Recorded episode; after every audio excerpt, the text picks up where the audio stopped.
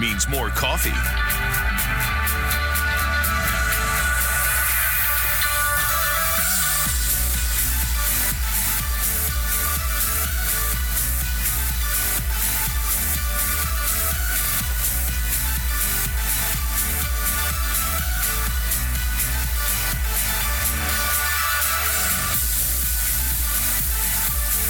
Good morning, everybody. Welcome to another edition of Saturday Morning Coffee, the Reese Boyd Radio Hour. I'm Reese Boyd, local attorney here in Myrtle Beach with the firm of Davis and Boyd, attorneys at law.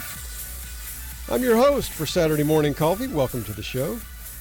At Saturday Morning Coffee, we invite you to sit down, pour yourself a cup of your favorite coffee, and join us as we talk about the news, current events, what's happening in your world, a lot going on, a lot that you need to know a lot that we want to unpack for you. Uh, here at Saturday Morning Coffee, we're all about limited government, lower taxes, and more freedom for you and me and all of us who are we the people. We've got a country to save, and it starts right here on the local level. So let's get to it. We invite you to settle in with a cup of your favorite Joe or whatever you happen to be drinking, your newspaper, if you still have one of those, and join us as we help you get your Saturday morning going. I'm uh, joined here in the studio by producer extraordinaire, Mr. Glenn Dye. Mr. Dye, how are you doing this morning? I'm doing okay. I got my coffee this morning, Reese. I'm ready for some um, intelligent conversation with And- you this morning. And, well, I will. Well, you have set the bar high, sir. But I will. we will do our best. We will do our best. It's um, a little melancholy today, as Glenn and I were discussing. Yeah, we're in the midst of a pandemic, so I hope you guys are safe and well.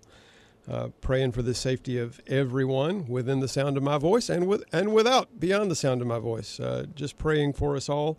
Um, and uh, by the way, Mr. Producer, what sort of coffee are we drinking this morning? Uh, today is the Starbucks French roast Starbucks again. French roast, yeah. You know, when at Costco, when you buy, um, you know, the beans in the bag, there it's a big bag. It's like the three pound Mm-hmm. yeah. bagger. Yeah. Oh, so yeah. I'll, I'll have it for a while. You Well- know, being by myself and not drinking, a, you know, only one guy drinking three pounds of coffee beans. Yeah, well, and, and of course, one of the commodities we stocked up on at the uh, at the Boyd household was coffee. and We've got plenty. Yeah, and, you uh, don't want to run out of cream either. There, you can't buddy. run out of cream. You can't run out of coffee. And actually, uh, had somebody give me some coffee this week. I'll get to that. But um, um, thanks for being here, Glenn. Welcome to Saturday Morning Coffee. We also invite you guys uh, out there listening to us to join in the discussion by calling, texting, tweeting your comments.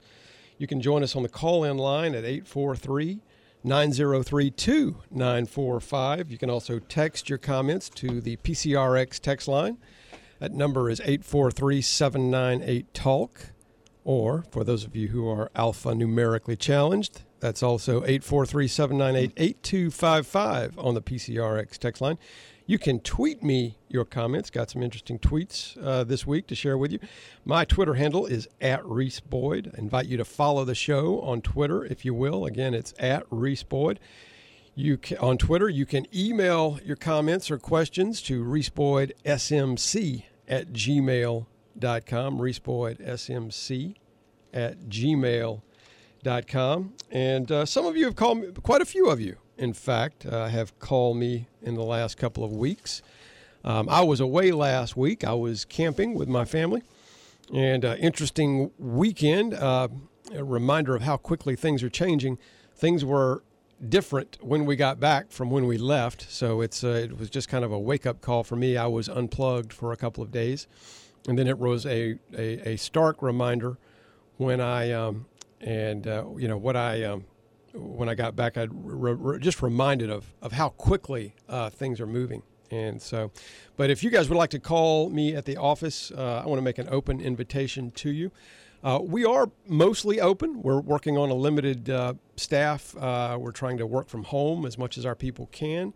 Uh, we're trying to do as many meetings with clients by telephone, by video conference. We're trying to be creative in how we somehow figure out a way to keep our business going uh, at Davis and Boyd and um, many other small businesses in town trying to wrestle with the same issues. But we are uh, open. Love to hear from you. 843 839 9800.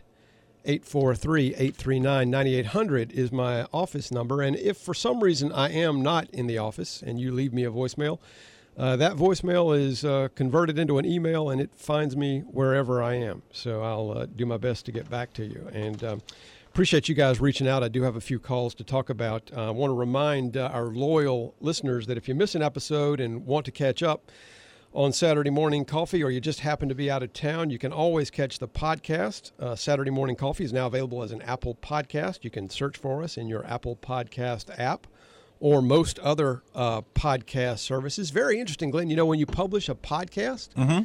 it just starts getting re. It, we're, we're picked up by various. I, I published it in Apple, and uh, so now we're we're picked up on all any any number of podcast services. And I'm like, well, well, how does that work? You know, because technically that's you know, I mean, technically it's copyrighted material. I don't really care.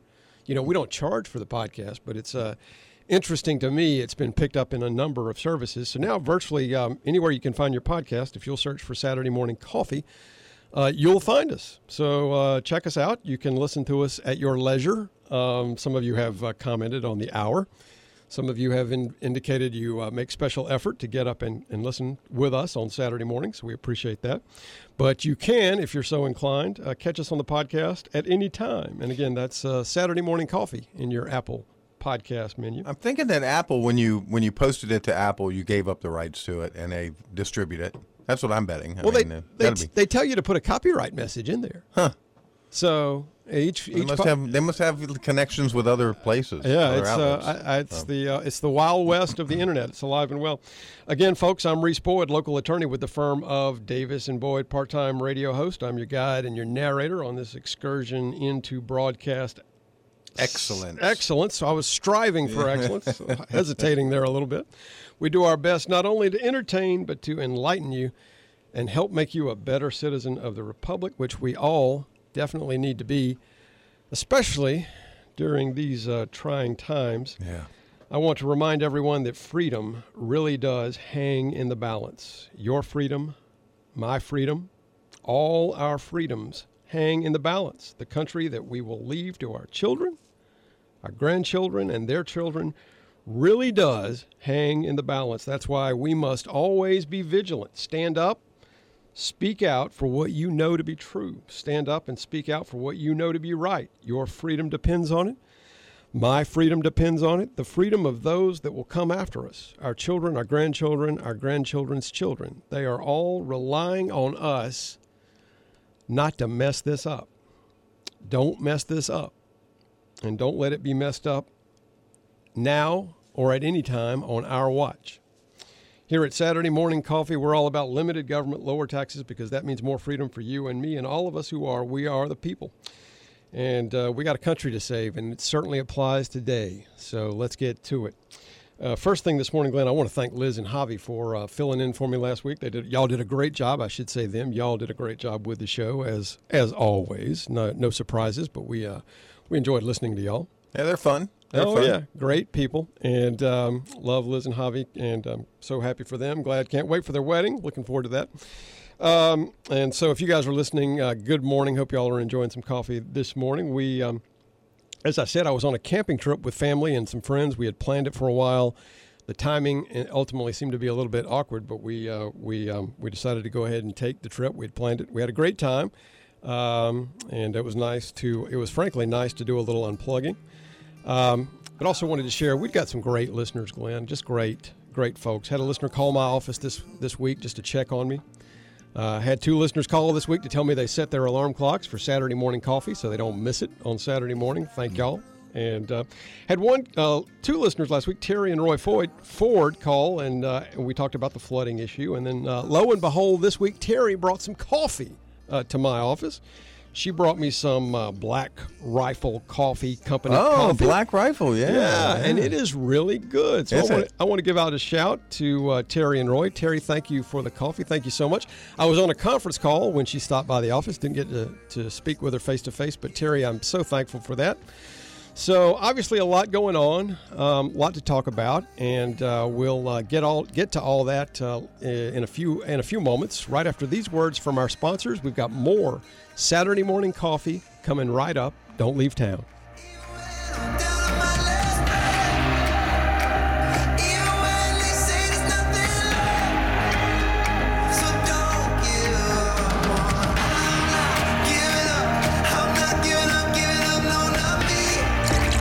Morning Coffee, the Reese Boyd Radio Hour, and more coming up next on Talk 94.5. Saturday Morning Coffee. The Reese Boyd Radio Hour is now two full hours. Two full hours on Talk 94.5.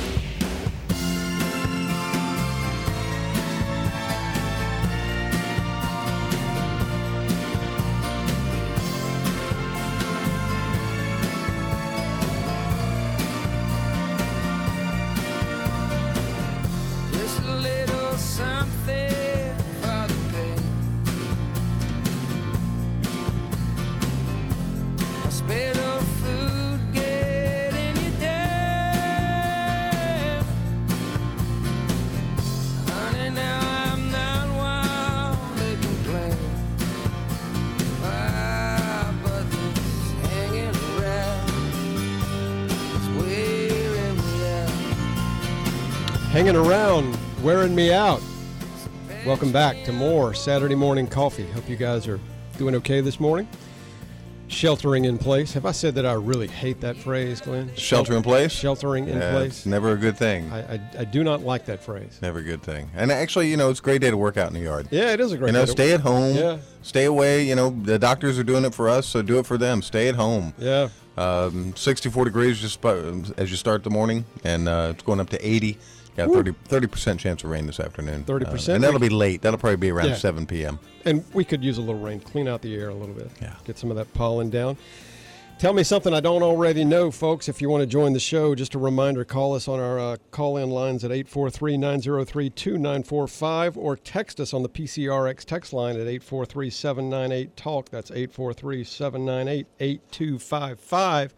We've already had Albert checking in this morning. Albert, good morning to you. Augie, the golf course guy, also checking in this morning. Augie's checking in with a question. Hugh Hewitt, according to Augie, was talking this morning about a revenue replacement. Augie, you really are a morning person, aren't you? Um, Hugh Hewitt this morning talking about revenue replacement instead of unemployment insurance. I believe Hugh was talking about airlines, and uh, Augie wants to know my thoughts. And you know, we're we're in uncharted uh, waters, to put it mildly, folks, and we're um, we're we're going to have to do some things that you know may run counter to some of our initial principles, uh, some of our uh, first principles, and, and it may not seem uh, intuitive in every instance.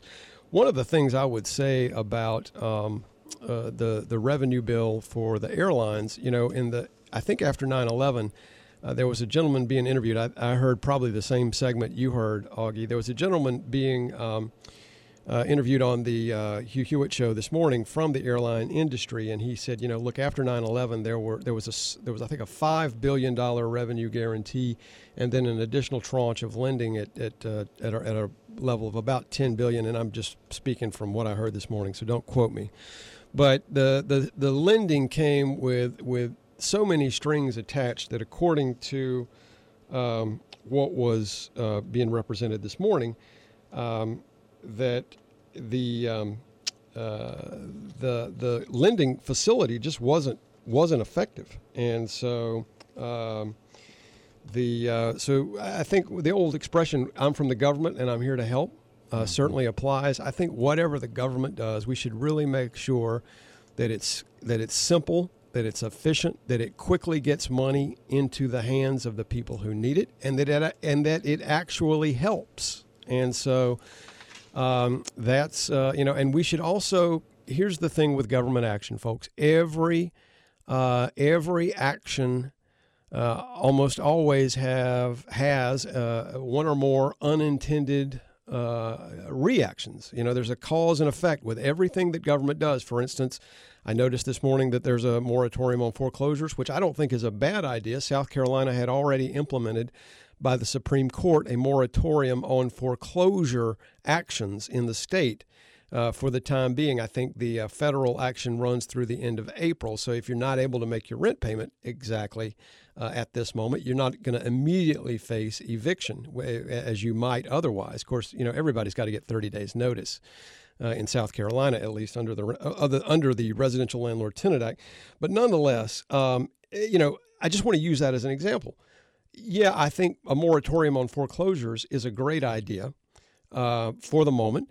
But at the same time, there are people out there who depend on rental income to live. And and I you know, I have one client, she she can't work, but she has a couple of rental houses and she depends on that money. So if she's not getting her uh, rental income that she depends on to live and she's otherwise not able to work, then you know what is what, so every government action um, has consequences, and we have to think through those consequences and think what are the what are the downstream ramifications of what we're doing.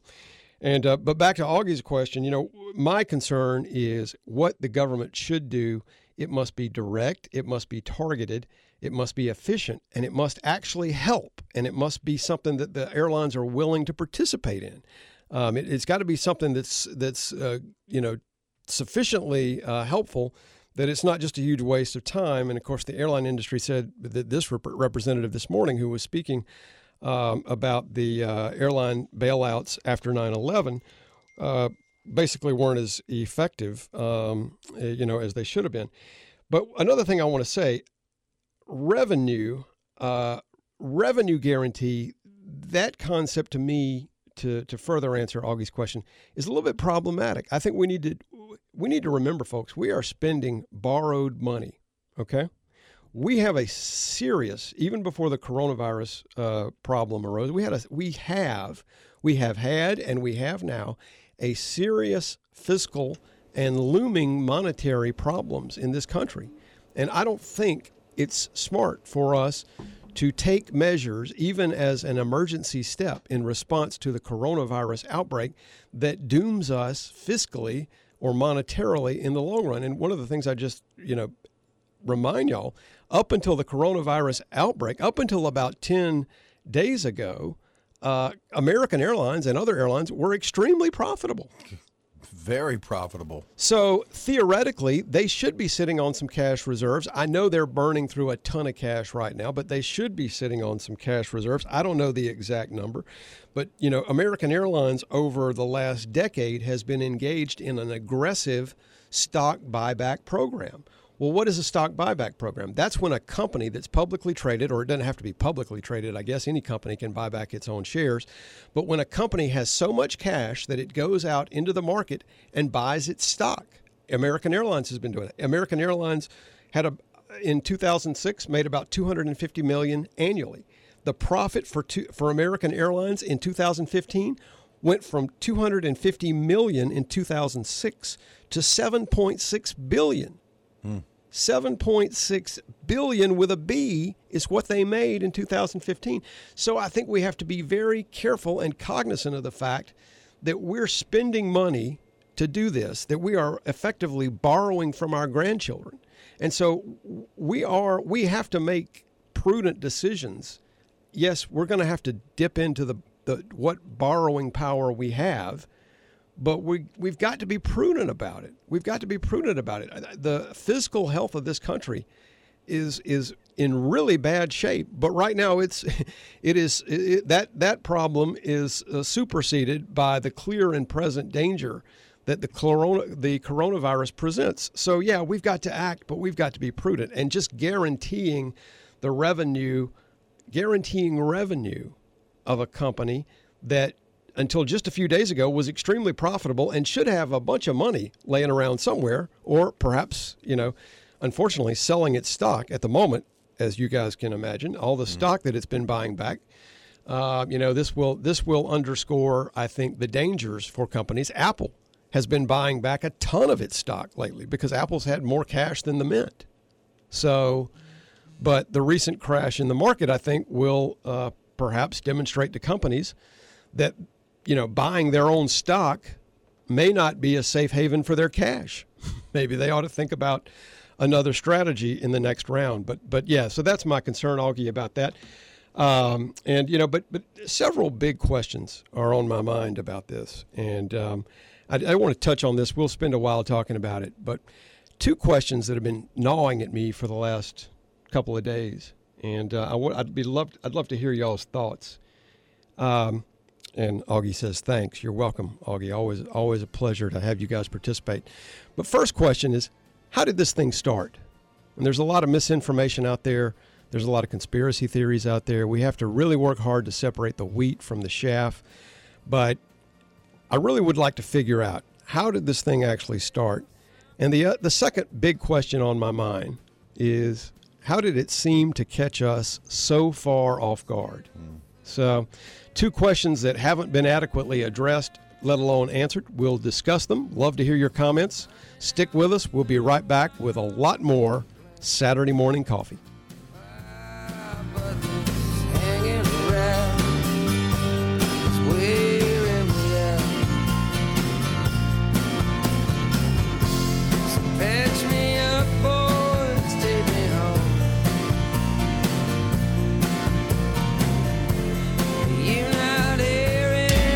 Saturday morning coffee. Call the show at 843 903 2945. The Reese Boyd Radio Hour returns after these on Talk 94.5. Saturday morning coffee. The Reese Boyd Radio Hour on Talk 94.5.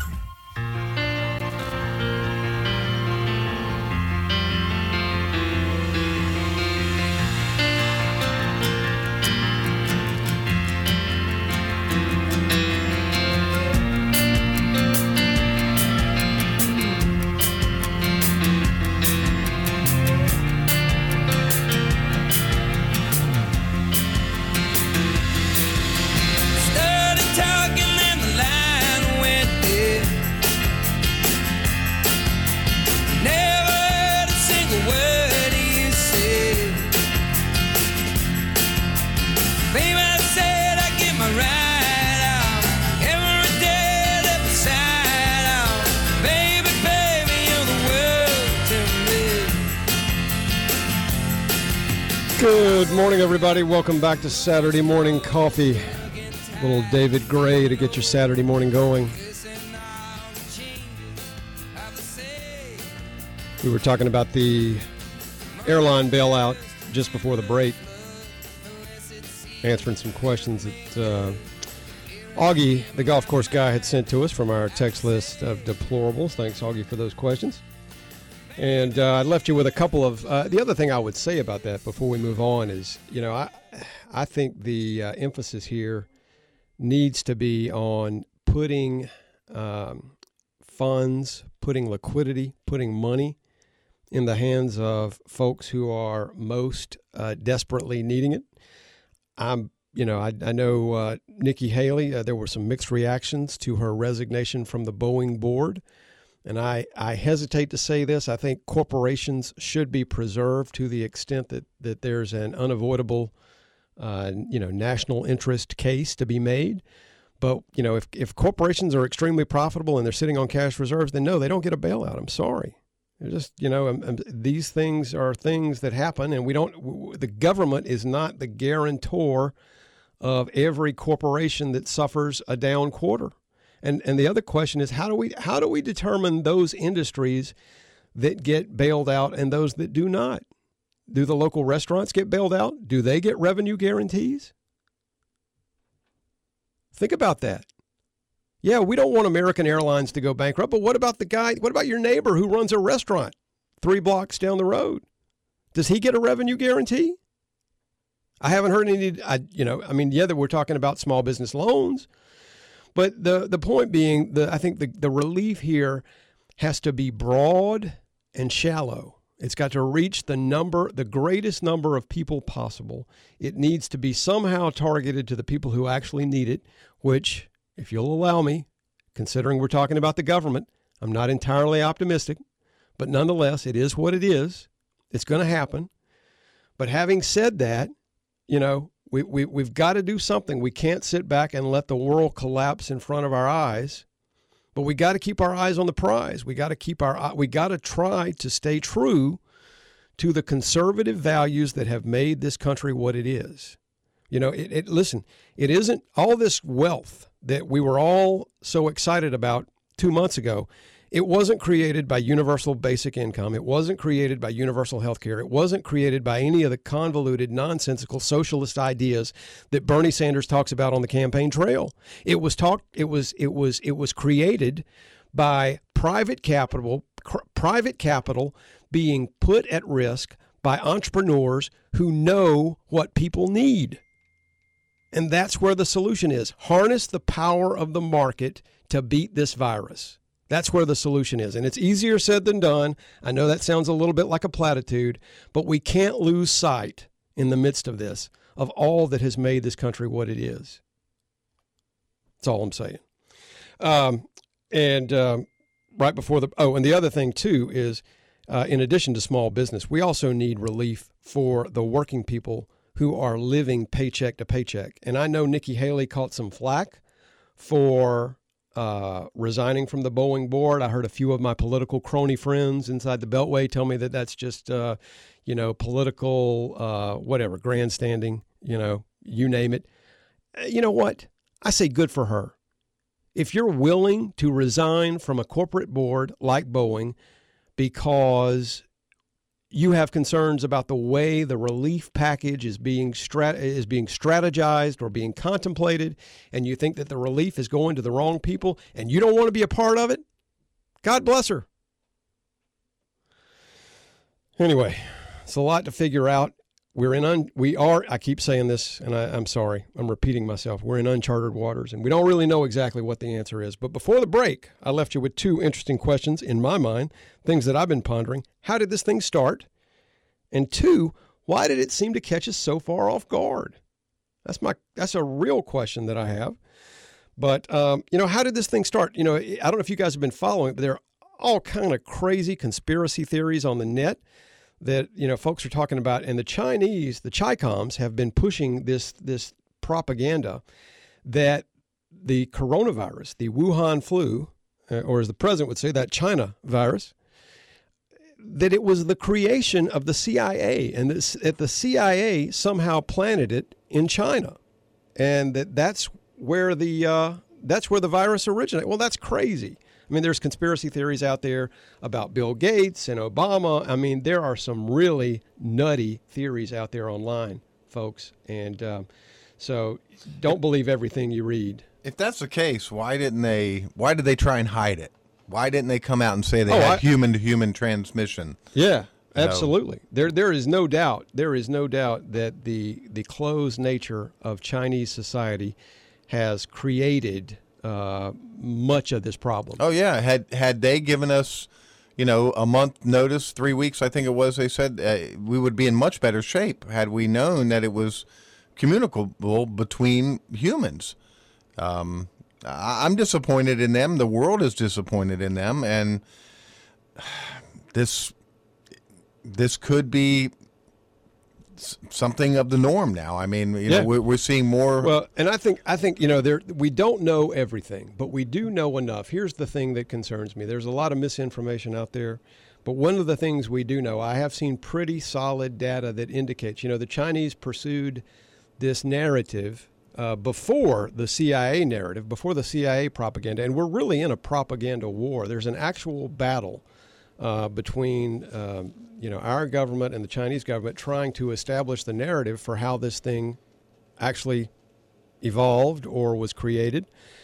And the initial story coming out of China, as you guys will recall, was that the, this thing just sort of emerged out of a wet market in Wuhan, China, and that uh, people started getting sick inside the market. But we know for a fact that patient zero was outside of that wet market. The, the, the virus did not emerge from that seafood market.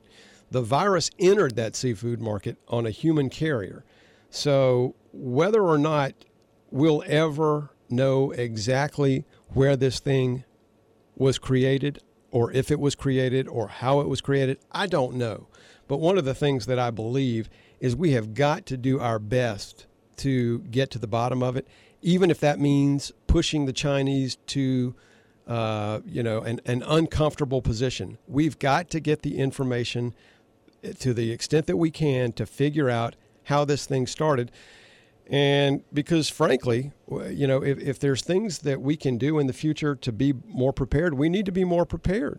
Um, and and honestly, if it if it does turn out that this thing it does leave me troubled. I mean, no, I'm not convinced that it's something other than a natural occurrence, and I'm not going to suggest to you otherwise. But it does trouble me yeah. that there's a P4 bio weapons research facility run by the Chinese Communist Party, or you know, by the the, the army, basically the the Communist Party, the Chi-Coms, and it's within a stone's throw of the wet market where they're saying this thing originated. Right. And and if it does ultimately uh, determine that you know there that this thing was somehow created, uh, we need to get we need to get to the bottom of it. We need to get to the bottom of who created it. If it didn't just happen, we need to figure out who created it. And if it was created in a Chinese lab, uh, I don't know how you hold those folks accountable, but uh, I mean that's you know uh, it's maybe it's negligence, but it it, it just uh, it it feels almost like an act of war, folks. And uh, I, know that's a crazy statement, but that's what it feels like right now. So we'll move to question two. I also ask you guys a, another fundamental question: Why does it seem to have caught us so far off guard? I was looking back through my notes as I prepared for uh, you good folks this morning. One of the things that struck me as truly startling is about uh, less than well, about a month ago. Uh, you know, the the if you go back and look at the coronavirus coverage, just 30 days ago, uh, it says uh, virus disrupts auto supply chain. I mean, 30 days ago in the Wall Street Journal, the the, the main headlines related to coronavirus were the fact that it was just we were worried about assembly lines in in North America not having the parts that they need to keep building cars on a regular basis. And so suddenly, you know, 30 days ago, we were worried about supply chain reliability, supply chain durability, how we're so dependent on the Chinese. And yes, we should be very worried about that. But how did we get from there to being in the midst of an existential struggle for survival? And, and how did it seem to catch us off guard? And I'm, I'm not picking on the president, but three weeks ago, the president said, well, this probably isn't going to be a big deal for most Americans. And then suddenly, overnight, it's, you know, it's an existential threat. But a lot to talk about, a lot to unpack.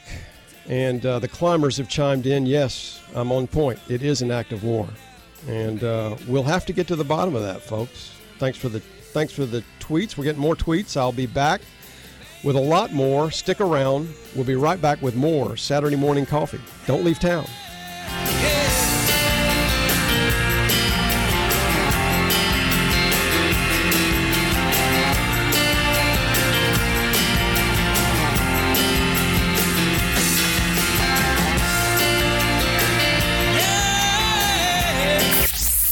Local news and more. The Reese Boyd Radio Hour is now two full hours.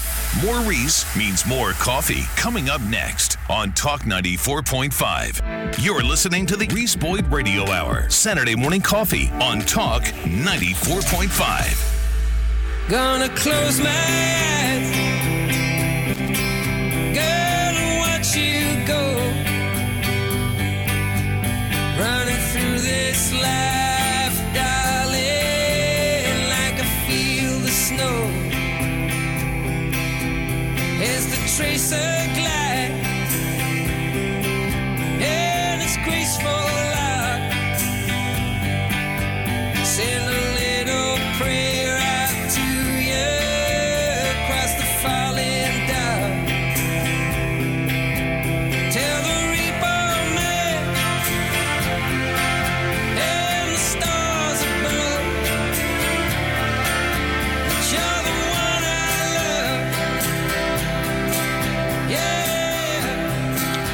Good morning, everybody. Welcome back to Saturday Morning Coffee, the Reese Boyd Radio Hour.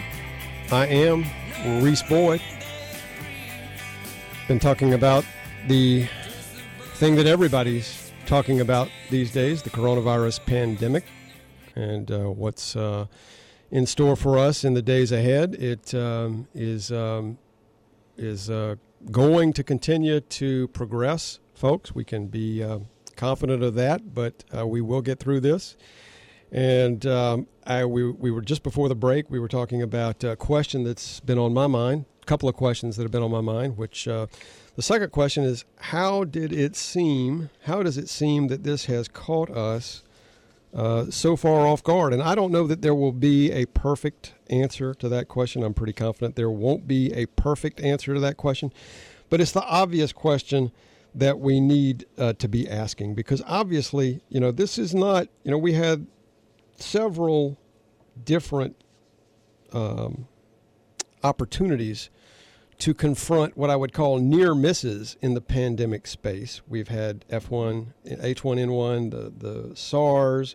We've had the, um, you know, there, there have been various things that have happened in the past, and I mean, when I say the past, I mean within the past 10 to, to 15 years, mm-hmm. that, that basically should have put us all on notice, should have put our government on notice, that this is not a, an, an unheard of event. So I think the reasonable question is, how is it that we aren't better prepared for this? And I'm not I'm not going to go I'm not going to beat up on anybody. I'm not going to criticize anybody. I am not criticizing the president when I say that. You know, as I said a month ago, in the context of coronavirus, we were talking about supply chains. Why were we worried about a supply? Who cares about a supply chain? If the world is going to end in 30 days, that's my concern. Why were we so bent out of shape about supply chains 30 days ago? I'm curious as to why we didn't bring more drug manufacturing back to the United States after we've seen the swine flu and other. Yeah. Excellent, excellent question. We are stuck. And Yeah. and and what do you think they're going to do if we keep bad mouthing them about the Chinese flu versus calling it, you know, the coronavirus? And yeah. I mean, we're we're, we're they've got us over a barrel. Well, you realize, of course, that China has already threatened to withhold material necessary for the the um, you know the creation of, of these antibodies, the, the the raw materials that we need, and and so there are obviously invaluable lessons that I hope we all learn here. Um, when the rubber hits the road, when the plow mud hits the fan, you see how the Chinese government responds. First of all, they're now blaming all of this on us. But you know, a company not like 3M, Minnesota Mining Manufacturing, American company, goes to China because they want to go to China. They build a factory to make surgical masks. And when the rubber hits the road, Glenn, who owns that factory? The Chinese. The Chinese own that factory. Exactly. 3M think they own that mm-hmm. factory. The stockholders of 3M who support this globalization strategy think they own that factory. But guess what? In the in the end analysis, the final result, at the end of the day, as they like to say, a, a phrase that I hate almost as much as sheltering in place, at the end of the day, the people who own that factory are the Chinese. And when the world desperately needs the surgical masks that are rolling off the assembly line in that factory, who gets them? Does 3M get them? No, 3M has the Chinese Communist Party gets them. And 3M has to go send its people to negotiate with the Chinese to figure out how many of their masks they get to keep. This is crazy. This is absolutely insane. This is the equivalent of at the height of the Cold War, the U.S. going to St. Petersburg, Russia, to build anti-aircraft battery uh, factories. You know, to get our to, to build tanks in St. Petersburg. I mean, if war breaks out, what's the first thing the Russians are going to start stop doing? They're going to stop shipping tanks to us. This is nuts, and it's very clear uh, that the the Chinese are not cooperating with us right now, not fully, and there's a fair amount of pressure on them on the world stage. And frankly, I think at at the end of the day, this may be the curtain call for the Chinese Communist Party. We'll have to see how this plays out. But uh, we need to be asking ourselves, and I'm not throwing anybody under the bus, least of all the president at this moment. But at the end of this process, we have got to ask ourselves, how did we get into this mess? Yes, we are way too, way too dependent upon China. All think about all the technology, Apple, everything, everything that Apple sells, essentially, with the exception of one computer, made in China all of these vaccines 90%, 95% of the raw material for these vaccines made in china. All of these surgical masks made in china. If there is anything that we learn from this we should learn just how freaking vulnerable we mm-hmm. are as a nation as a society as a culture and we should start taking steps to try and remedy that. And i guess as a consumer what that means if it says made in China, you should think really hard about whether or not you want to carry that around. if it says designed by Apple, made in China, designed by Apple in California, made in China, I don't really care where the person who designed it was sitting, but I care an awful lot about where uh, it was manufactured. We So- have we have become independent on natural gas and oil. Okay, we're an independent nation. We don't need anybody's help. Why in the world haven't we become independent in our antibiotics and drugs? Absolutely. And why did why did we not learn this lesson before now? And think of the jobs that would be created by just bringing it home and the having that independence and that safety factor. We don't have a safety net right now. We could be cut off, and a lot of more suffering will happen. Yeah. without those drugs. It's um, it's really nuts, and we've got to get to the bottom of it. It's um, going to be a serious issue that we face. Bill Barrett uh, on our text list of deplorables texted that uh, the uh, uh, Obama outlawed manufacturing of lead bullets in the United States, and that's uh, not a national security issue. I'm not sure if he's saying that is a national security issue. I think we've got several items, Bill, that we no longer make, and we could, and we will. I think Yeah, this will probably turn us around. we have to sit down and make a list of all the things and we've got to figure out a way. You know i have a friend that works for apple and he said reese if we had to build the iphone stateside it would take us 10 years to figure out how to build mm-hmm. the iphone stateside. And frankly folks the iphone may cost $2500 $3000 if you build it in california.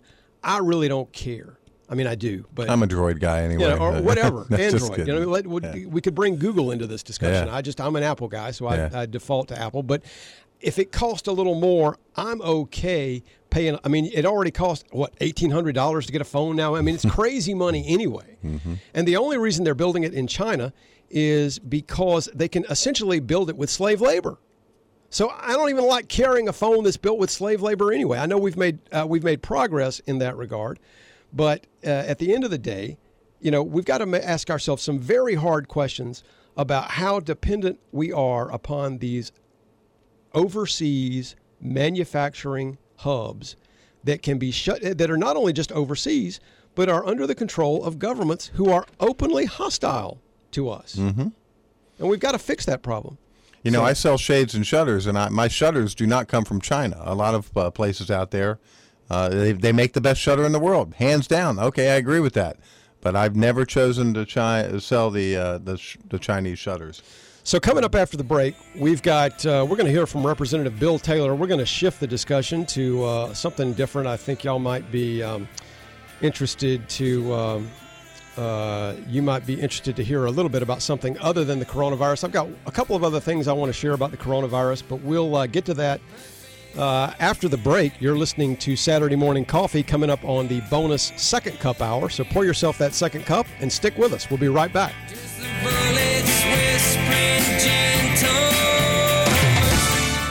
Thanks for waking up with Saturday Morning Coffee, the Reese Boyd Radio Hour on Talk 94.5.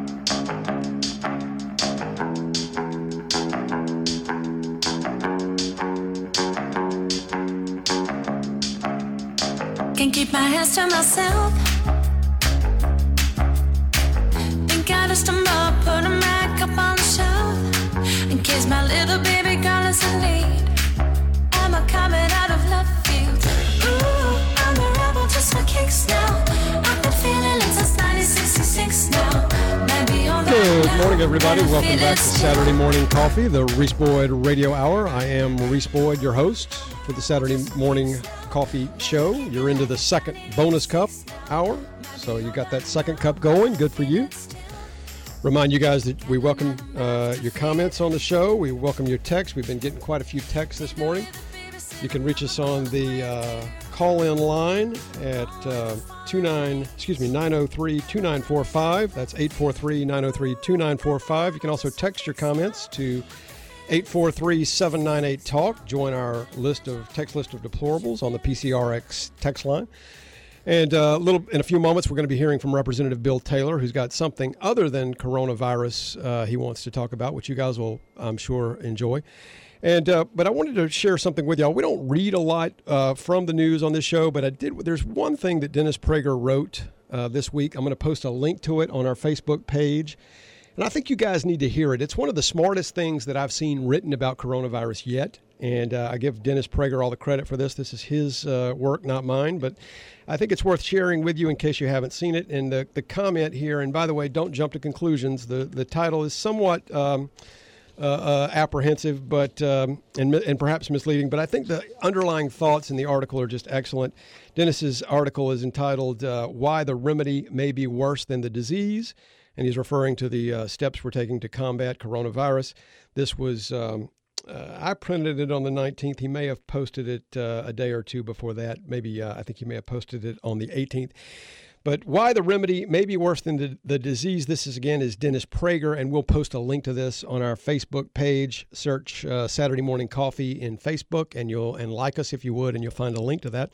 As of this writing, says Dennis Prager, 6,400 people all over the world have died from the coronavirus. In the United States, 68 people have died. I will tell you that number is out of date. Uh, most recent numbers uh, on fatalities in the U.S. as of yesterday are approximately 220. Uh, Chinese deaths account for approximately half the worldwide total. If you add Italy and Iran, two countries where many Chinese were allowed in until recently, that totals another 2,165. Again, that total also uh, somewhat dated now. In other words, outside China, Italy, and Iran, 1,018 people, as of this writing, when Dennis wrote this, had died. There are 7.8 billion people in the world. Regarding Italy, the Jer- Jerusalem Post has noted that Italy's higher death rate was likely due to the fact that elderly people make up a greater percentage of the population than they do in other countries such as China and France. Former CBS correspondent Sharyl Attkisson noted Italy has the oldest population in Europe and more elderly people per capita than the U.S. Most Italian deaths are patients in their 80s and 90s. In addition, Italy has a great number of direct China contacts. That's true, y'all. If you go to northern Italy, uh, these days it's like an expatriate Chinese community. It's apparently where well to do Chinese go to retire. But uh, Italy's deaths are out of a population of 60 million people. Regarding Iran, the Wall Street Journal reported on March 11 Iranian officials traced the origin of the country's coronavirus epidemic to the holy city of Qom, home to a number of Chinese backed infrastructure projects built by scores of workers and technicians from China. China has turned into a very toxic bomb, said Sanam Vakil, deputy Middle East director at Chatham House, a think tank in London. Meanwhile, President Trump announced ban, a ban on flights to and from China on January 31, for which I think this is important for you guys to remember, for which he was denounced by leading Democrats and throughout voices on the left. The very next day, presidential candidate and former Vice President Joe Biden declared this is not a time for Donald Trump's record of hysteria and xenophobia. Hysterical xenophobia or fear mongering. That's your uh, Democratic presidential candidate, by the way. On February 2nd, the American Civil Liberties Union announced these measures are extraordinary incursions on liberty and fly in the face of considerable, evi- considerable evidence that travel bans and quarantines do more harm than good. Where, where is that considerable evidence? I would like to see that, ACLU. Current consensus, back to Dennis Prager, the current consensus favors near total social isolation or social distancing, as it is now called. The thinking is we must shut down the Western world to prevent the exponential growth of the virus. If we don't, our hospital systems will be overwhelmed. There's a lot of truth in that, frankly. Many thousands, maybe more, would die as doctors have to make grisly triage decisions about who gets care and who does not. This latter scenario is reported to have already happened in Italy, and it is happening to a degree in Italy already. It has happened. Though there is no longer exponential growth in the United States, they may also otherwise be right. Is the thinking correct? The truth is, we don't know.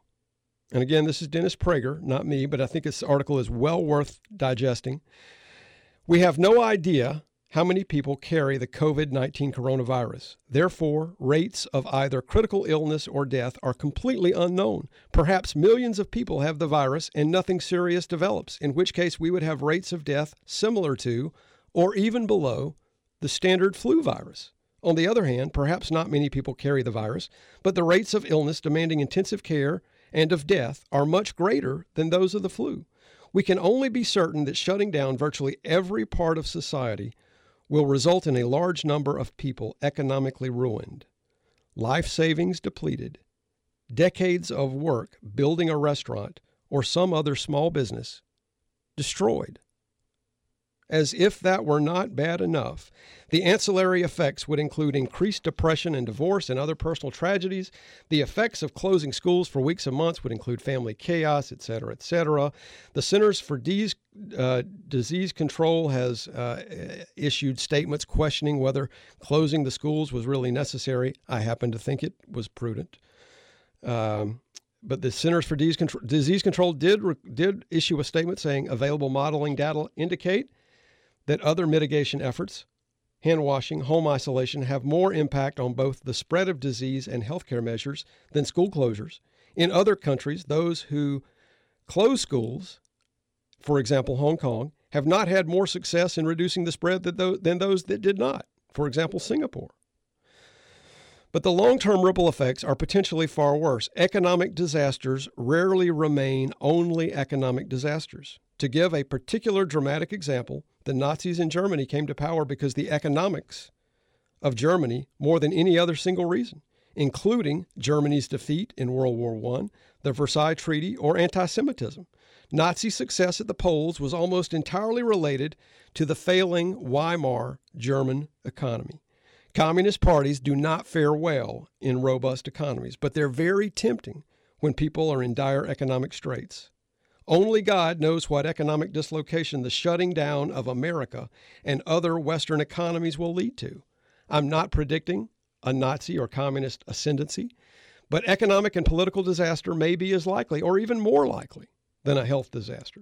But here's a prediction if the government can order society to cease functioning from restaurants and other businesses to schools due to a possible health disaster, it is highly likely that a Democratic president or Congress could similarly declare emergency and assert authoritarian rule in order to prevent what they consider to be an existential threat. And think about the things, this is me talking, not Dennis Prager. Think about the things that the Democrats have identified as existential threats. Bernie Sanders thinks climate change is an existential threat. The dam, back to Dennis Prager, the dam has been broken. Maybe it was necessary. But when dams break, flooding follows. It's a very fascinating um, thought and one that we have to keep in mind. We'll post a link to it on our Facebook page. Stick with us right after the break. We're going to be joining. We're going to be joined by uh, Representative. Um, um, who's joining us? Bill Taylor. I'm sorry, I lost my page. That's okay. You lost your train of thought. That's I was all on a roll. We're going to be joined by Representative Bill Taylor, who's going to talk about something other than the coronavirus. So, thank y'all for joining us this morning. We'll be right back with more Saturday morning coffee after these words from our sponsors. I'm Reese Boyd. We'll be right back. Saturday morning coffee. The Reese Boyd Radio Hour is now two full hours. More Reese coming up next on Talk 94.5. The Reese Boyd Radio Hour, two full hours on Talk 94.5.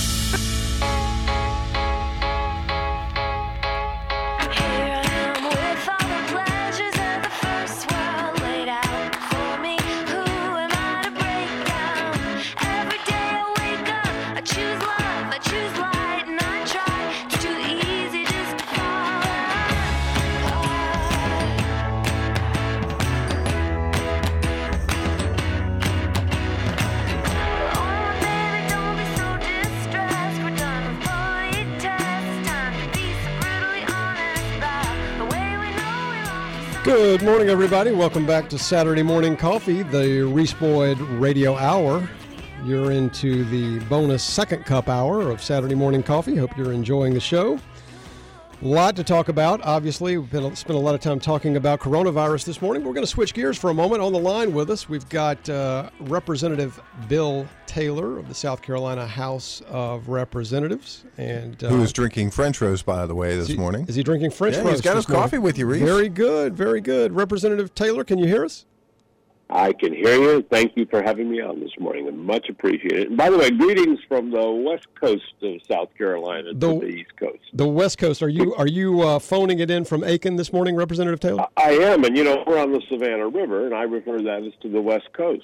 You know, that's an excellent point. I, I never thought about Yeah. that, but y'all have the uh, Savannah River. Good good for y'all. Uh, Aiken, lovely town. My uh, my daughter loves horseback riding, by the way, so she loves to go to Aiken. Um, Well, Aiken's a Aiken's a special town. And listen, I, I really appreciate you asking me to to visit with you this morning. As I told you earlier this week, I I, I somewhat felt it inappropriate given the coronavirus and where everybody is focused, and I certainly get that. Uh, but uh, maybe this is um, a little bit of a, a diversion for everybody. We can talk about things that uh, you know the coronavirus and all of this is going to be passing by us at some point here and hopefully we'll be back to some normalcy. Uh, and uh, the issue we're talking about here is uh, a runaway Congress yeah, and uh, an out of control, Excellent. bloated federal government, and uh, that that should be important to us, uh, every one of us, because it affects our our lives, takes our personal liberty away. Um, and and you know, given what uh, you just read a few moments ago from uh, Dennis Prager, um, you know that's concerning. Um, uh, it doesn't take much, as uh, Reagan, President Reagan once said, to uh, uh, one generation you can lose your liberty. absolutely. Freedom is uh, never more than a generation away from extinction. And uh, we have to right. always keep that in mind. Let me set the stage, Rep- uh, Representative. You are a member of the South Carolina Hep- House of Representatives. You represent, of course, Aiken, uh, or a region within Aiken, and perhaps you can give us a little more detail on that. But you have been instrumental in the on the House side in the leadership of a bill that calls for what is being referred to as an Article Five uh, Convention of the States. And I noticed that this, uh, and I do think, to to your point, that people.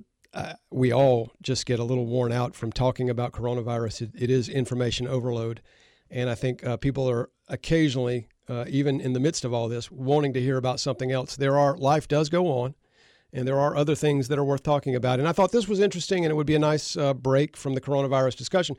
But can you tell us briefly, uh, if you would? A lot of folks probably haven't heard about this, but one of the things I noticed it was getting a lot of uh, very active discussion among the people who are informed about this issue. It seems to attract a lot of strongly opposed and strongly in, in favor of. And uh, and of course, I have some thoughts on this from my background. But why don't you briefly explain? I believe it's your bill. Explain to the folks uh, what the bill does. And I think you just got voted out of the House Judiciary Committee to the House floor, and that was a sort of a victory that you had in March, if I'm not mistaken. But why don't you give us the background on that, if you would, Representative? Well, happy to do that, and I'll take just a, a, moment to sort of back up and give you the, the bigger picture of this. The uh, so so everyone understands. There's two ways uh, that you can. Uh, the, founders gave us to amend the Constitution, and the Congress certainly has that right to propose amendments. Well, so do the states. Look at Article Five of the U.S. Constitution. Our framers put that in there because they knew at some point it was very likely that Congress would be out of control. The federal government would be what it is today, which is too big, too bloated, and too all powerful. It was never intended that way under federalism. So they, they said, states, you've got to have a right to do this because Congress will never fix itself, which we now know that's absolutely true.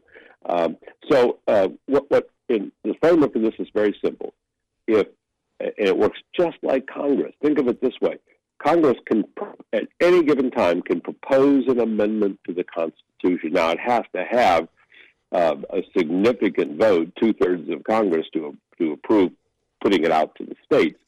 Uh, on average, about uh, a hundred uh, amendments are proposed every session in Congress. Uh, been 11,000 of them, by the way, over the years.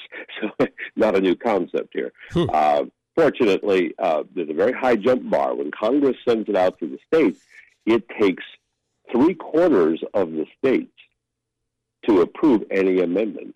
And that's why, you know, we have very few. The Bill of Rights, the first 10, and then, you know, 27 amendments, and there you are. So, um, Yeah, we, so we have we have 27, and we- we have 27 over 200 plus years, and we got 10 right off the bat. So Right. Yeah. So you have 17 that really came along and uh, and uh, you know, most of them we, we would think are pretty good adjustments. But those came from Congress.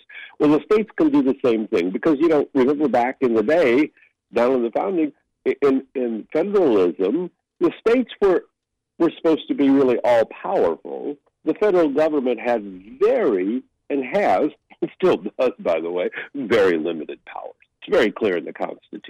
Yeah. Well, the original Constitution, if I might add. Sure. Because the, the, the annotated Constitution, because of all the Supreme Court decisions, you know, is some 3,000 pages long. So when people talk about, oh, we can't touch a word of the uh, uh, of the Constitution, we can't amend anything, it's just perfect.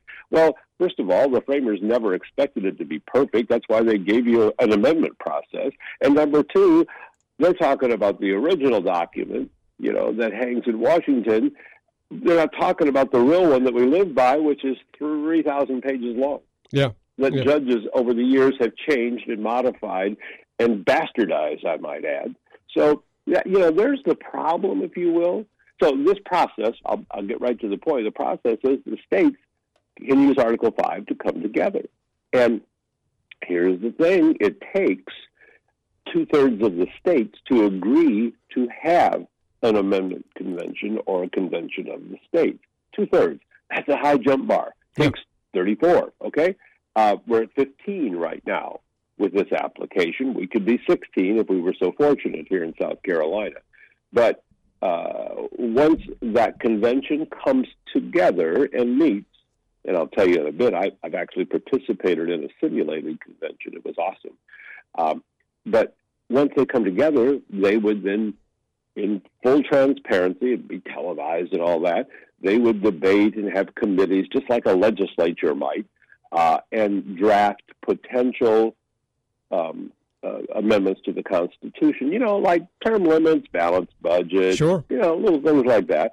And then, uh, if, if, if they if that convention approved it by a two thirds vote, then it would be sent out to the states. It takes three quarters of the states To approve to any, approve anything. Yeah.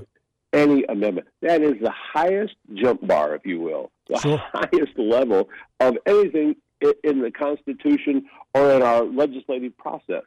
It's just just short of a unanimous vote. So you're, So, if I can clarify, so uh, the, the the idea that uh, you know you'll hear the idea that it's a that from a few objectors that it's a runaway thing, and you could have a runaway convention, and they could destroy and shred the Constitution. It's just absolute nonsense.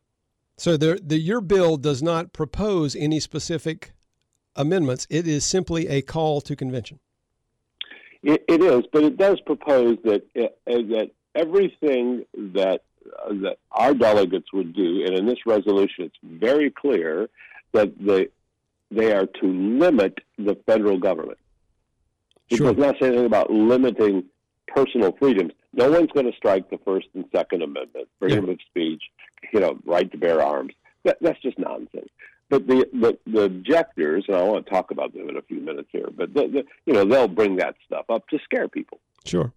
Well, and it's always been curious to me, and I know, and I've got friends who are violently opposed, not violently, vehemently opposed uh, Yeah. to your bill. And it's funny because I think, well, you know, where is this opposition coming from? Because at the end of the day, as you said, Congress can propose an amendment anytime it wants to. They, they recently tried to vote on the ERA, uh, resurrect a dead ERA, which was kind of interesting. So Congress itself doesn't get this right very much. And if anything is proposed in the convention that the states didn't like, they simply don't approve it. They just ignore it and it goes nowhere. So I don't understand what the fear mongering is all about. I uh, well, there are there are you know look we have all kinds of personalities and even in politics obviously, um, and the the opposition to this is really very small, Mm-hmm. uh, but they're loud. And they, they're insistent in the emails and this stuff. But, but who they are, I mean, doesn't identify. They're the John Birch Society. And people say, I actually tell people that, and they say, what's that? and I go, well, Well, mo most of our listeners, most most of our listeners are probably saying, uh, you know, w- w- what exactly? I think we've all heard of it. I think it's you know a few references here and there. Well, it came out. It came out of the fifties, you know, in Yeah. the opposition to the UN and the one world government and all that. And by the way, the original founder of the John Birch Society was. I, I have seen videos of him giving a speech. He was all in favor of the Article Five Convention of States. Well, it's it- only when he when he died. The, the new leadership said no, we're against it. So, th- but you got the Phyllis Schlafly's. It was passed now, but but her little Eagle organization and the John Birchers, and but you've got also 33,000 plus people in South Carolina. South Carolinians have signed a petition wanting this. You have a, a million and a half people nationwide that get it and are propelling this movement. Well, it's I- a real national movement. Yeah, and I think at this point, here's my concern, and here's why I, I tend to. I mean, I'm not, you know, really vocal one way or the other. By the way, we just got a text, uh, representative, from actually not from our text list of deplorables, but somebody is texting in telling us that that we need a convention of the states, and thanking you for your time. So, uh, whoever you are, thank you for that text uh, coming in on our PCRX text line. But one of the things I think you and I talked about, uh, Representative Taylor, is there there are certain issues, and I and my pet issue is term limits, and and then of course the other really pressing issue is uh, the fiscal end, the fiscal and and of course uh, now we're I think a, a subtext to that is monetary policy because I think we're sowing some very uh, you know seeds on the monetary front uh, that will come home to roost uh, soon, but it's very clear that Congress is just not going to fix those problems. We have been begging since Ronald Reagan took office, at least back to the 80s, for Congress to fix this problem. And we've now been through what, three, four generations of congressmen that have refused to fix the problem. So it seems to me that the states have to take up these issues. There's no choice. If you want them fixed, if you want to get fiscal policy under control, we have to get these issues to the level of a constitutional amendment and get it adopted that nobody can ignore. Well, I, I firmly agree with you. Uh, Back to the, we, we have a runaway Congress. I mean, they're out of control. And if you really talk to a congressman, they'll tell you the inside story to all of this. And, you know, our congressmen go up there, and um, unless you have 20, 25 years uh, of seniority and play the ball and play, play, the, play the game up there, you're not going to have really a whole lot of say, as we've seen that. So, um, limiting Congress. You know, there's a part of me that, that, that doesn't like term limits because the argument is that the bureaucracy will then take over because they know you're dead meat. You're going to be leaving in eight years, ten years, twelve years, whatever it is. But on the other hand, um, uh, th- there's hardly a way to get around this. But you know, while I term limits is not only Congress; it's federal judges. I think that I, I think now that we see, at least in my opinion, True. um, I think we look at the Supreme Court lifetime. Federal judges, there's a lot of them, hundreds of them. Lifetime appointments? I don't think so. We don't do that in South Carolina. You know, Yeah. we we our Supreme Court justices um, and and our circuit court judges. Those are very important people. They can put Yeah. you away for, for life, right, or put you on death row. E- extremely Uh, important. They, they, Um, they Represent, Representative elect- Taylor, let me let me interrupt you just one second. We've got uh, some music yeah. in the background. That means we've got to go to a break. But can you stick? Break. Can you stick with us? Can you stick with us through the break? Oh, we got more to say. Yeah, we've got more to Yes, talk sir. about with uh, with Representative Bill Taylor. We'll be right back. We're talking about his bill, which calls for a constitutional convention. Stick with us. We'll be right back with more Saturday morning coffee right after these words from our sponsors. Don't leave town.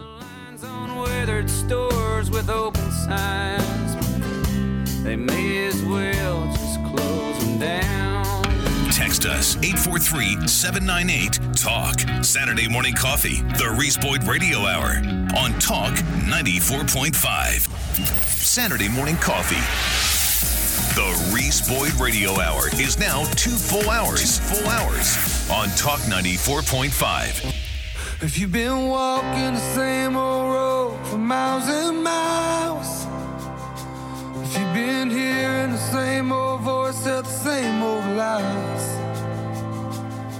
If you're trying to fill the same old holes inside, there's a better life. There's a better life. If you got pain, he's a pain taker. If you feel lost, he's a way man. If you need freedom, save it.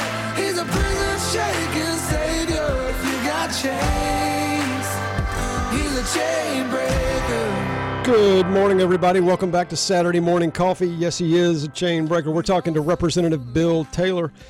Uh, we're getting tons of texts. You guys are just texting like crazy. And I hope all you guys who are texting in will uh, shoot us your name so we can add you to the text list of deplorables. All you credulous boomer rubes out there texting in need to be added to our database. What do you call them? Boomer rubes. Yeah, credulous boomer rubes. You know what Don Lemon thinks of our fine listeners. Um, we need a convention of the states. Time for the states to have their day and bring their power back as originally intended. Get on board, South Carolina. Well, another text Washington will not fix itself. What I was just saying. Our founders gave us a solution to an out of control federal government. Yada, yada, yada. A great text. Thank you, Representative Taylor. Convention of the States is the only way to rein in the federal government. All kind of texts coming in. So we're touching a nerve. Uh, Representative Taylor, uh, thank you for joining us. Representative Bill Taylor on the line from Aiken, who uh, is the champion of a bill in the South Carolina House of Representatives that has called for a constitutional convention. South Carolina now joining other states potentially. Uh, we just got to get through the Senate, but South Carolina potentially joining other states and calling for a convention. Uh, Representative Taylor, just before the break, uh, you were talking about uh, judicial reform, and, and an, that's another topic that Congress seems uh, refuse or you know hesitant to touch. We talked about lifetime tenure. You know, while we're on the subject, I'll throw this at you. Uh, another issue, and you know, I'm a lawyer. My day job is practicing law, and, and sometimes, frankly, on this show, I say things that may not be particularly helpful to my legal career. But one of the things, uh, because it may not set well with some of the judges I appear in front of. If you are listening, Judge, I apologize. Um, but one of the things that I think we got to take a look at is, you know, these judges that you're talking about, these federal judges, a U.S. District Court judge sitting in, you know, Timbuktu, Nebraska, should not be should not be empowered to issue a nationwide injunction against the president of the United States. If a if a Well, that, that's absolutely true. I mean, I, you know, I think we've all seen that this is out of control with federal judges. And uh, funny thing happens if they know that they only have a term of, let's say, ten years, like our judges do, uh, our Supreme Court justices here in South Carolina, every ten years they can run for reelection, but but you know, they, people are going to look at their records. In our case, the legislature, uh, you know, elects those people, so we look at their records real real closely. Um, it keeps them in check. But why would you put a guy or a gal in place in you know Timbuktu, Nebraska, as you said, or worse yet, in San Francisco, and let them be uh, king for life, king for life. It was never intended to be that way. Uh, so it, it's not that part has not worked out too well. Yeah, and you know when you and I were talking, and I'll say this real quick, and I want you to I want you to jump back in. But when you know I, as I mentioned to you, went to USC Law School. One of the professors there now passed away, unfortunately. Bill Quirk wrote about this frequently. He wrote about the Constitution constantly. It was, it was one of his many passions, and he said for that very same reason that you said in the intro, you said the founders put these words in the Constitution to allow us to amend it because they never intended. They understood it was not a perfect document. Uh, imperfect yep. men do not produce a perfect document. And so we know the document's not perfect. It's an outstanding contract, social contract for government, but it is not perfect. And of course, we had to have 10 amendments right off the bat just to get the deal done. And, uh, but Quirk, Professor Quirk always told me, and he wrote this many times in many different publications, that you know the safety valve in the Constitution is the ability of these states to, uh, when all else fails, if Congress won't act as we've shown they won't, the last safety valve in the Constitution is the ability of the states to amend it themselves. And Quirk's thesis always was, and I think he was right, is that in effect what the founders did is they set the high bar a little too high. You know, it's it's almost yeah. they've almost made it seemingly a little too difficult. Our government would have been more responsive to the people. We wouldn't have the number of problems that are as intransigent and as intractable as they appear to be if they had set the Article 5 high bar just a little bit lower. That's one man's opinion. But you, you tell me what you think. Well, I, you know, I think there's some truth to that, but it is what it is today. But let me go back and look at it this way: the founders, when they wrote their document, yes, they they put the, the Article Five in there because they foresaw problems that might occur. Do, can you imagine if we could assemble, let's just say, a dozen of the founders that signed that Constitution today and said, no, no, no, no, that document you have is over here. Here's the 3,000 page, here's the 3,000 page Constitution of today. They would be appalled. They'd look at us and said, "What the hell are you guys doing? Sure. Here's the safety cord we gave. Here's the safety button. Push it." Here, here's a concept. You know, our world has gotten so upside down that everybody, if you ask almost any citizen, they, they look at the federal government up there, and I'm holding my hands high in the sky, I put my coffee down. Uh, it, it's big, it's large, it's all powerful. It was never intended to be that way. The states are the parent, the federal government is the child. The states gave birth to the federal government. They set its parameters. The states are supposed to be all powerful. The founders intended for state legislatures closer to the people to have enormous authority and to have, and because of the individual states and their their their different mores and the the way you know we're different from California, thank God, and Washington State, thank God, but we're very similar to Georgia and North Carolina in many ways, and all Yeah. of this. So, uh, uh, we states were supposed to be all powerful in our areas, Well, and the federal government has very limited powers. Yeah. It's gotten out of control. Representative Taylor, we're going to have to go, but is there a web address that you can direct people to? Do you have a website where people can follow you, or can they follow you? Oh, on oh sure. I, I, I'll give you two things. My personal web address is just taylorschouse.com. Taylorschouse.com. That's my email's on there too. Okay. But go to the Convention of States. Just just Google Convention of States, and you'll get to the big website with so much information. Learn about this. Yeah. Join the people. Well, we've gotten a lot of feedback, Representative, and I want to thank you for taking the time to be with us today. Come back anytime, and we'd love to have you on again. And thanks for all you're doing in the State House. Keep up the great work. I appreciate it. Thanks for having me. Yes, sir. Thank, folks, stick with us. We'll be right back after these words with more Saturday Morning Coffee. back.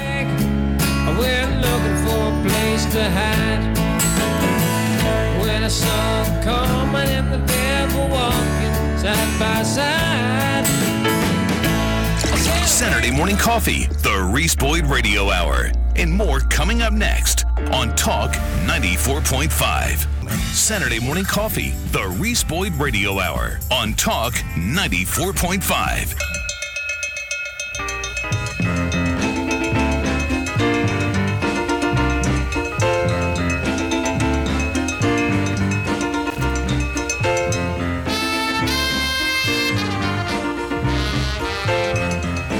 Good morning, everybody. Welcome back to Saturday Morning Coffee, the Reese Boyd Radio Hour. A little Hugh Masekela for you on your Saturday morning. A few cowbells in honor of Liz Calloway.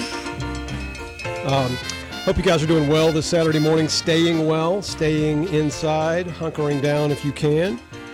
We were uh, on the phone uh, for a couple of segments with Representative Bill Taylor from Aiken. Representative Taylor is in the South Carolina House of Representatives. I want to thank him for his time and for joining us. Um, we got a lot of text messages. You guys are just chiming in like crazy.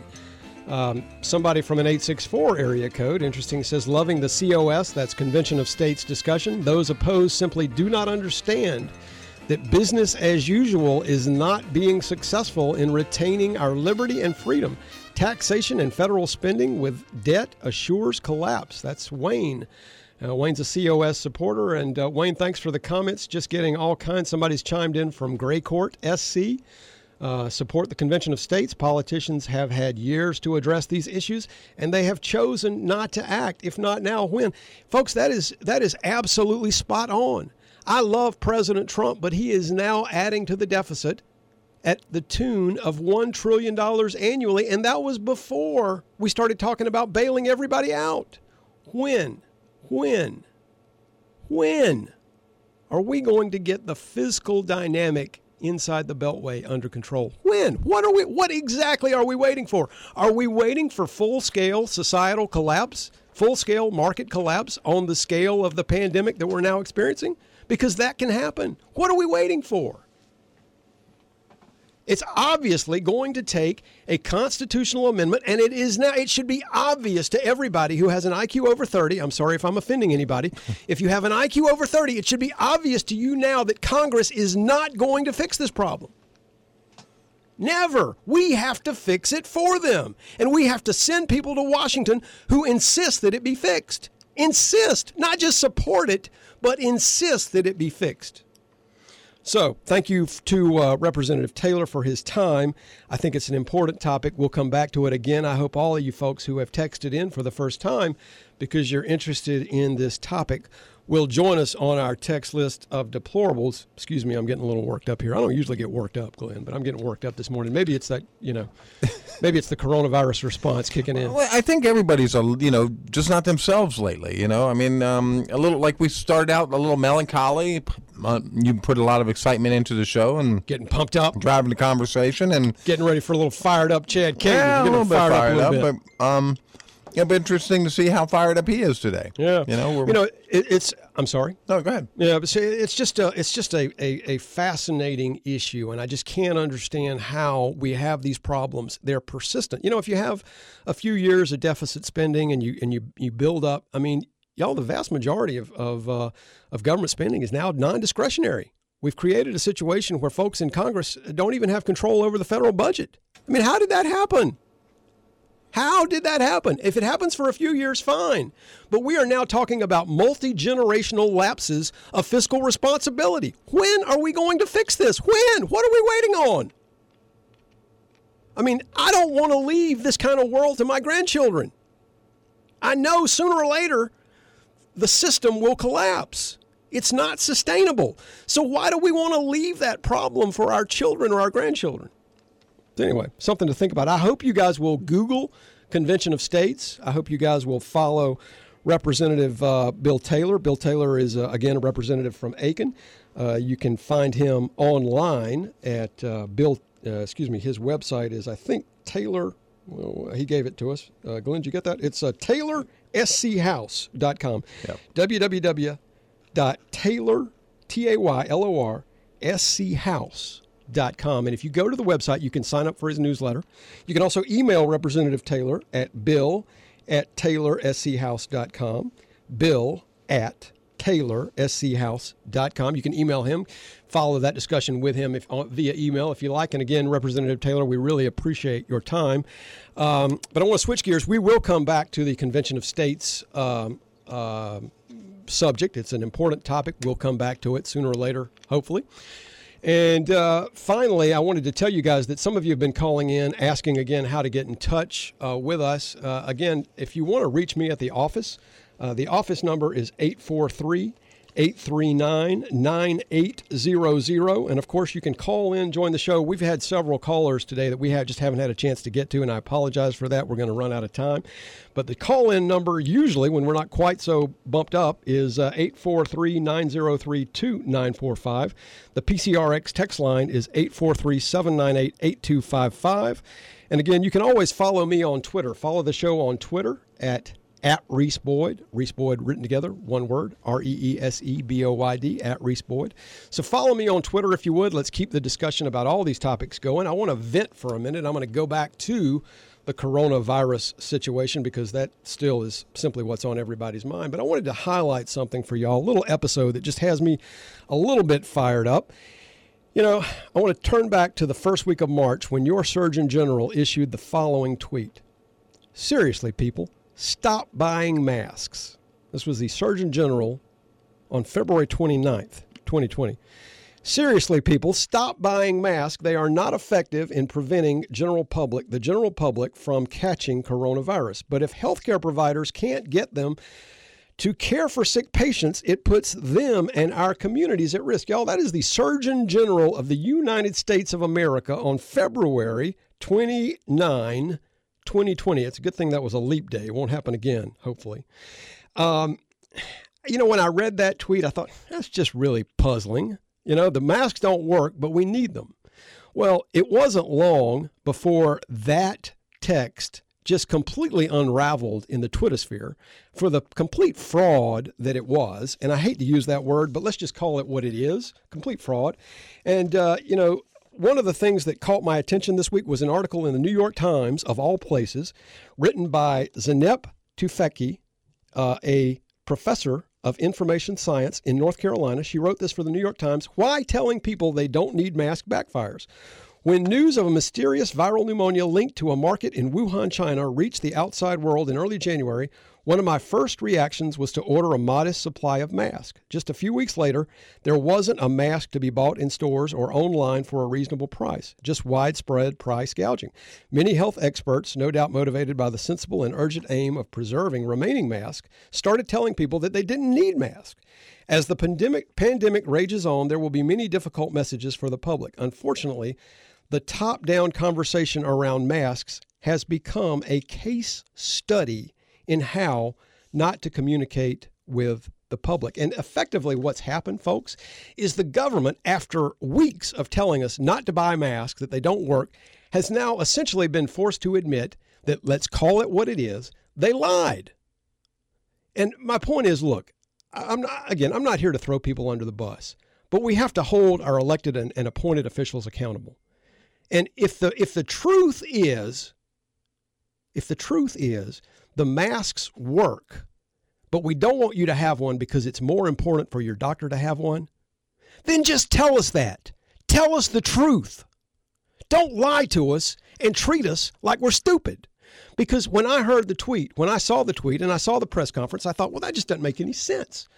But my impulse is to trust the government because I, I typically want to trust my government. The truth is, folks, the line from Princess Bride comes to mind never trust a Sicilian when death is on the line. Apparently, you can't trust your government. I, I can't understand why they can't just speak the truth. And, and don't tell us that the mask doesn't work. I mean, clearly it must do something. So that's my rant on the Surgeon General. And uh, folks, uh, I just want to remind you uh, there's a lot going on a lot to deal with. But uh, as I told somebody in a coffee shop this week, the Lord is sovereign. He was sovereign a week ago. He is sovereign today. He'll be sovereign next week and all the days thereafter. And so we can rest in that. And if you want to talk about that more, feel free to call me at my office. I want to leave you for, with this message from the Proverbs, which applies more than ever. Trust not in your own understanding, lean on the Lord. In all your ways, acknowledge Him, and He will direct your paths. Y'all have a great week. Be blessed. Call me if we can help you. Have a great week. Be back next week with more Saturday Morning Coffee.